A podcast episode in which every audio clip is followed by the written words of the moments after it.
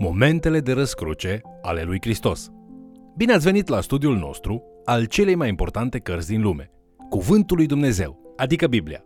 Astăzi vom vedea cum a fost ispitit Isus Hristos și cum ne-a dovedit tuturor că El poate nu numai să ne mântuiască, ci și să ne păstreze în mântuire. Vă invit să urmărim împreună acest mesaj intitulat Momentele de răscruce ale lui Hristos. Astăzi ne vom uita la modul în care Matei descrie începutul lucrării publice a lui Isus, fiind botezat de Ioan, uns de Duhul Sfânt și ispitit în pustie de Satan, pe care Isus îl biruiește. Matei prezintă începutul lucrării publice a lui Isus în capitolul 3, versetele 1 la 12, relatând În vremea aceea a venit Ioan Botezătorul și propovăduia în pustia iudeii. El zicea, pocăiți-vă, căci împărăția cerurilor este aproape. Ioan acesta este acela care fusese vestit prin prorocul Isaia când zice Iată glasul celui ce strigă în pustie, pregătiți calea Domnului, neteziți-i cărările. Ioan purta o haină de păr de cămilă și la mijloc era încins cu un brâu de curea. El se hrănea cu lăcuste și miere sălbatică. Locuitorii din Ierusalim, din toată Iudeea și din toate împrejurimile Iordanului au început să iasă la el și, mărturisindu-și păcatele, erau botezați de el în râul Iordan. Dar când a văzut pe mulți din farisei și din saduchei care vin să primească botezul lui, le-a zis, pui de năpârci, cine v-a învățat să fugiți de mânia viitoare? Faceți dar roade vrednice de pocăința voastră și să nu credeți că puteți zice în voi înșivă, avem ca tată pe Avram, căci vă spun că Dumnezeu din pietrele acestea poate să ridice pe fiii lui Avram. Iată că securia a și fost înfiptă la rădăcina pomilor, deci orice pom care nu face rod bun va fi tăiat și aruncat în foc. Cât despre mine, eu vă botez cu apă spre pocăință, dar cel ce vine după mine este mai puternic decât mine și eu nu sunt vrednic să-i duc încălțămintea. El vă va boteza cu Duhul Sfânt și cu foc. Același are lopata în mână, își va curăți cu desăvârșire area și își va strânge grâul în grănar, dar pleava o va arde într-un foc care nu se stinge. Viața lui Ioan Botezătorul este descrisă pe scurt și izolat în cele patru evanghelii, în ciuda faptului că însuși Isus îl descrie pe Ioan ca fiind cel din urmă și cel mai mare profet al Vechiului Testament. Profeții propovăduiesc că Hristosul vine, dar lui Ioan Botezătorul practic îi se acordă binecuvântarea de a arăta cu degetul spre un om care merge pe un drum prăfuit din Israel și de a declara, așa cum este consemnat în Ioan capitolul 1, versetele 29 la 34. Iată mielul lui Dumnezeu care ridică păcatul lumii. El este acela despre care ziceam, după mine vine un om care este înaintea mea, căci era înainte de mine. Eu nu-l cunoșteam, dar tocmai pentru aceasta am venit să botez cu apă, ca el să fie făcut cunoscut lui Israel. De asemenea, după botezul lui Isus, Ioan afirmă, am văzut Duhul coborându-se din cer ca un porumbel și oprindu-se peste el. Eu nu-l cunoșteam, dar cel ce m-a trimis să botez cu apă mi-a zis, acela peste care vei vedea Duhul coborându-se și oprindu-se este cel ce botează cu Duhul Sfânt. Și eu am văzut lucrul acesta și am mărturisit că El este Fiul lui Dumnezeu. Dintre toți profeții care și-ar da viața pentru această onoare, Ioan Botezătorul este acela care chiar arată fizic către Isus și declară acesta este Hristosul. Acolo se află cel despre care vorbeau profeții, iar Ioan va muri pentru această onoare. Ioan Botezătorul este, de asemenea, un mare profet în sensul că este un mare predicator. Spre deosebire de cei mai populari predicatori de astăzi, Ioan Botezătorul nu merge în orașe, unde sunt cei mai mulți oameni, ci merge într-un pustiu la sud de Ierusalim. În toate cele patru evanghelii citim răsunătoarea hiperbolă că toți oamenii din Ierusalim și din Iudea au mers acolo pentru a-l asculta pe acest om predicând. Îți poți imagina un predicator care să poată predica atât de bine, încât mari mulțimi de oameni din orașul tău să meargă în mediul rural pentru a-l asculta predicând? Ioan Botezătorul este acel gen de predicator. Acum, Dumnezeu îi dă lui Ioan Botezătorul o misiune. El trebuie să facă mai mult decât doar să arate cine este Hristosul. El trebuie să și pregătească drumul pentru Hristos. Și Ioan Botezătorul face exact acest lucru. Ioan îi botează pe oameni cu ceea ce el numește botezul pocăinței. Acesta este puțin diferit de botezul pe care îl practică astăzi creștinii, după moartea și învierea lui Isus, însă este asemănător. Ambele sunt rituri de inițiere în legământ des întâlnite în sectele evreiești ale vremii. Botezul lui Ioan îi introduce pe oameni într-o grupare credincioasă, entuziastă și pregătită care îl așteaptă cu nerăbdare pe Hristos, iar botezul creștin leagă o persoană de Isus, ca membru al comunității noului legământ, al lui Hristos, adică biserica. Într-adevăr, unul dintre semnele măreției lui Ioan este că atunci când Hristos vine, iar unii dintre ucenicii săi spun că Isus botează mai mult decât a botezat el, acesta afirmă în Ioan capitolul 3, versetele 29 la 30. Cine are mireasa este mire, dar prietenul mirelui, care stă și îl ascultă, se bucură foarte mult când aude glasul mirelui. Și această bucurie, care este a mea, este de plină. Trebuie ca el să crească, iar eu să mă micșorez. Ioan nu este nici un lider religios care își urmărește propriile interese, fiind invidios pe Hristos, nici un lider însetat de putere precum Irod, care să se simtă amenințat de Hristos. El este ca Ionatan, fiul lui Saul și prietenul lui David, care sărbătorește venirea lui și renunță cu dragă inimă la poziția sa de prim plan pentru ca Hristos să se poată ridica. Aceasta este adevărata măreție în împărăția lui Dumnezeu. Ioan Botezătorul este un om care îndeplinește un rol. El pregătește mulțimile pentru Hristos și îl lansează pe Isus în lucrarea publică. Într-o zi, Ioan boteza și îl vede pe Isus așteptând la rând. În Matei, capitolul 3, versetele 13 la 17, ni se spune Atunci a venit Isus din Galileea la Iordan, la Ioan, ca să fie botezat de el. Dar Ioan căuta să-l oprească. Eu, zicea el, am trebuință să fiu botezat de tine și tu vii la mine? Drept răspuns, Iisus i-a zis, Lasă-mă acum, căci așa se cade, să împlinim tot ce trebuie împlinit. Atunci Ioan l-a lăsat.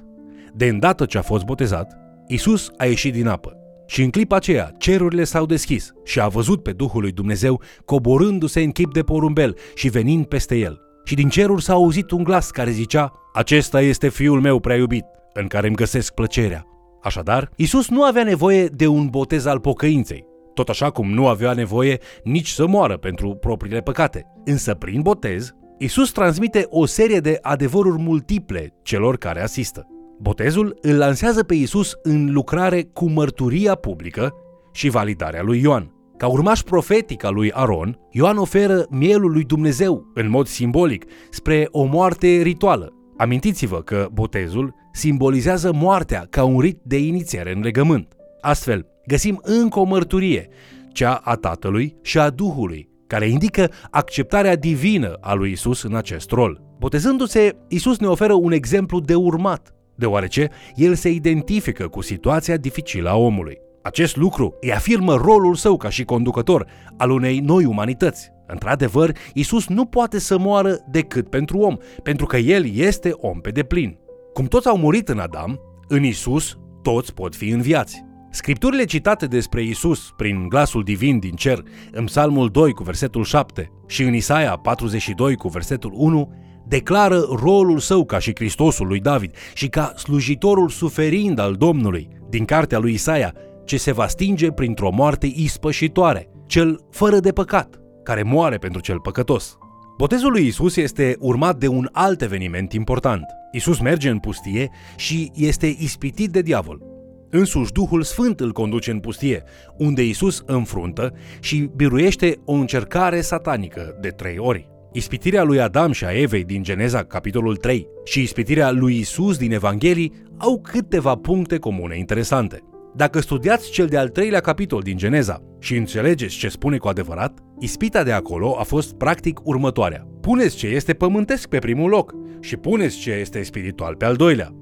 Atunci când este ispitit să-și folosească puterea pentru a-și potoli foamea cu o pâine transformată dintr-o piatră, în Matei capitolul 3, versetele 3 și 4, Isus o respinge folosind capitolul 8 din Deuteronom. Este scris, omul nu trăiește numai cu pâine, ci cu orice cuvânt care iese din gura lui Dumnezeu. Faceți o comparație cu Eva, care a văzut că pomul era bun de mâncat. Lucru scris în Geneza capitolul 3 cu versetul 6. Ea mănâncă și îi dă și lui Adam, care mănâncă și el. Iată ideea principală. Dacă vrei să trăiești, cuvântul lui Dumnezeu îți va arăta cum să trăiești.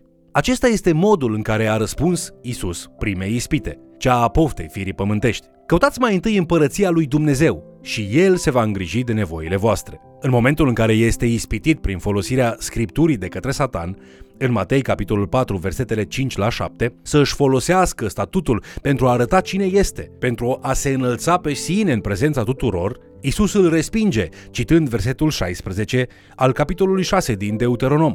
Este scris, să nu ispitiți pe Domnul Dumnezeul vostru. Aici îl înfruntă lăudăroșia vieții. La fel, Eva s-a uitat la fructul oprit și a văzut că pomul era de dorit ca să deschidă cuiva mintea. Geneza capitolul 3 cu versetul 6. Ea mănâncă și îi dă și lui Adam, care mănâncă și el. Isus rezistă ispitei de a fi un Hristos al gloriei personale, mai degrabă decât al ascultării, pe calea respingerii și a suferinței.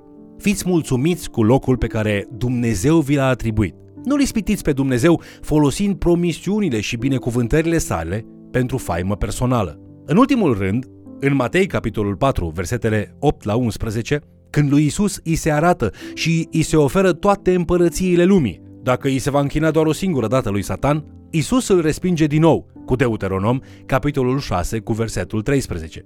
Este scris, Domnului Dumnezeului tău să-i te închini și numai lui să-i slujești. Și Eva privește oferta lui Satan, dar ea o dorește. Pomul era plăcut de privit. Geneza, capitolul 3, cu versetul 6. Ea mănâncă și îi dă și lui Adam, care mănâncă și el.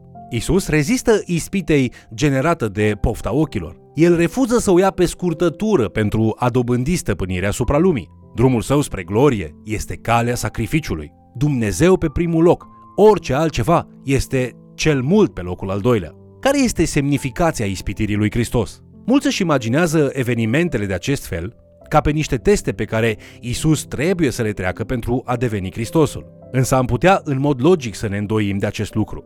În loc să fie văzute ca teste pentru a-și câștiga dreptul la poziția sa de Hristos, ele sunt mai bine înțelese ca fiind o confirmare a dreptului său la această poziție. Diferența este între a câștiga și a demonstra. Primul Adam a căzut în lupta cu ispita lui Satan, îndoindu-se de Dumnezeu și căutând un folos personal, prin neascultarea față de cuvântul lui Dumnezeu. Aici, al doilea Adam rezistă presiunii diavolului cu privire la pofta ochilor, pofta firii pământești și lăudăroșia vieții.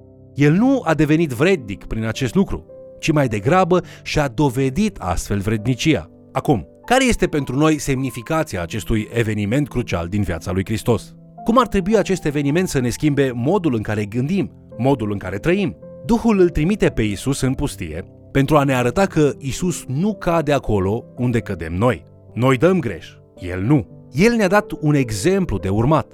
Păcatul poate fi învins. Cunoașterea temeinică și încrederea în cuvântul lui Dumnezeu ne poate ține tari, chiar și atunci când dorințele pământești strigă spre a fi îndeplinite. Binecuvântarea lui Iuda din Iuda, capitolul 1, cu versetul 24, are un început extraordinar. El scrie despre Isus, iar aceluia care poate să vă păzească de orice cădere și să vă facă să vă înfățișați fără prihană și plin de bucurie înaintea slavei sale. Știm că El o poate face. În Evrei, capitolul 4, cu versetul 15, ni se spune despre El, căci nu avem un mare preot care să n-aibă milă de slăbiciunile noastre, ci unul care în toate lucrurile a fost ispitit ca și noi, dar fără păcat. Isus a fost aici, a trecut prin toate acestea, totuși fără de păcat. Vedeți, cel mai vital adevăr din Noul Testament este acela că Isus Hristos este viu și aici, pe planeta Pământ, El trăiește în tine, dacă ești un urmaș al lui Isus. Și Hristos în tine este singura speranță pe care o ai de a-L slăvi pe Dumnezeu. Deoarece dacă acel Hristos care a fost ispitit, dar nu a căzut, trăiește în mine, El poate să mă păzească să nu cad în păcat atunci când sunt ispitit. Dacă mă încred în El și dacă merg împreună cu El, El mă poate păzi de cădere. El ne poate arăta cum să răspundem atunci când Satan încearcă să ne spună în continuu pune satisfacerea impulsurilor tale trupești mai presus de sănătatea ta spirituală. Ispitește-L pe Dumnezeu prin mândrie. Nu îl pune pe Dumnezeu pe primul loc. Vreau să te întreb ceva. Tu l-ai pus pe Isus pe primul loc în viața ta? El merită să fie primul și dorește să fie pe primul loc în viața ta. Nu ai vrea astăzi să te supui domniei sale pline de har și să îi permiți să fie pe primul loc în viața ta? Vă mulțumesc pentru că ați fost alături de noi, studiind Cuvântul lui Dumnezeu. Biruința lui Isus ne oferă o mare provocare. Pune-L pe Dumnezeu pe primul loc. Puterea lui Dumnezeu îți stă la dispoziție pentru a te feri de cădere și pentru a-ți oferi tot ceea ce ai nevoie. Fie ca exemplul lui Hristos să te inspire și să te transforme prin adevărul cuvântului său și prin puterea Duhului său cel Sfânt. Te invit să ne urmărești în continuare și, de ce nu, să mai chem cel puțin o persoană să ni se alăture.